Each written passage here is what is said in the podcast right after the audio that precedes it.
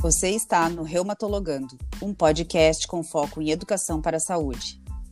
Aqui estaremos dialogando, informando e atualizando você. Siga meu Instagram e Facebook, arroba tatianakm.reumato. E meu Instagram, arroba Fernanda Guidolin Reumato e Facebook, arroba Fernanda Guidolin Reumatologista.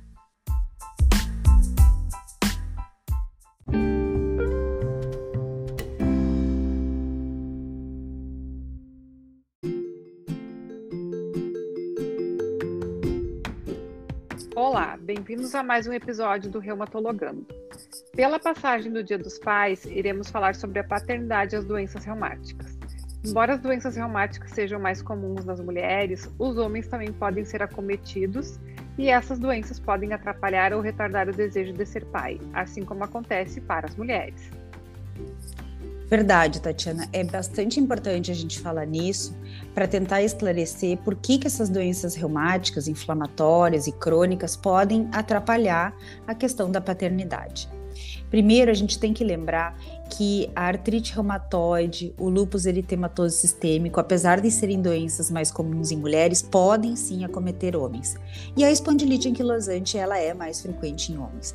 E é justamente no período entre os 20, 40 ou 50 anos que é mais prevalente essas doenças. E elas causam dor e fadiga. E esses fatores podem diminuir a libido e podem interferir ou então adiar a vontade de ser pai. Além disso, a gente tem que lembrar que a atividade dessas doenças inflamatórias e crônicas pode sim levar a alterações hormonais e prejudicar então a fertilidade.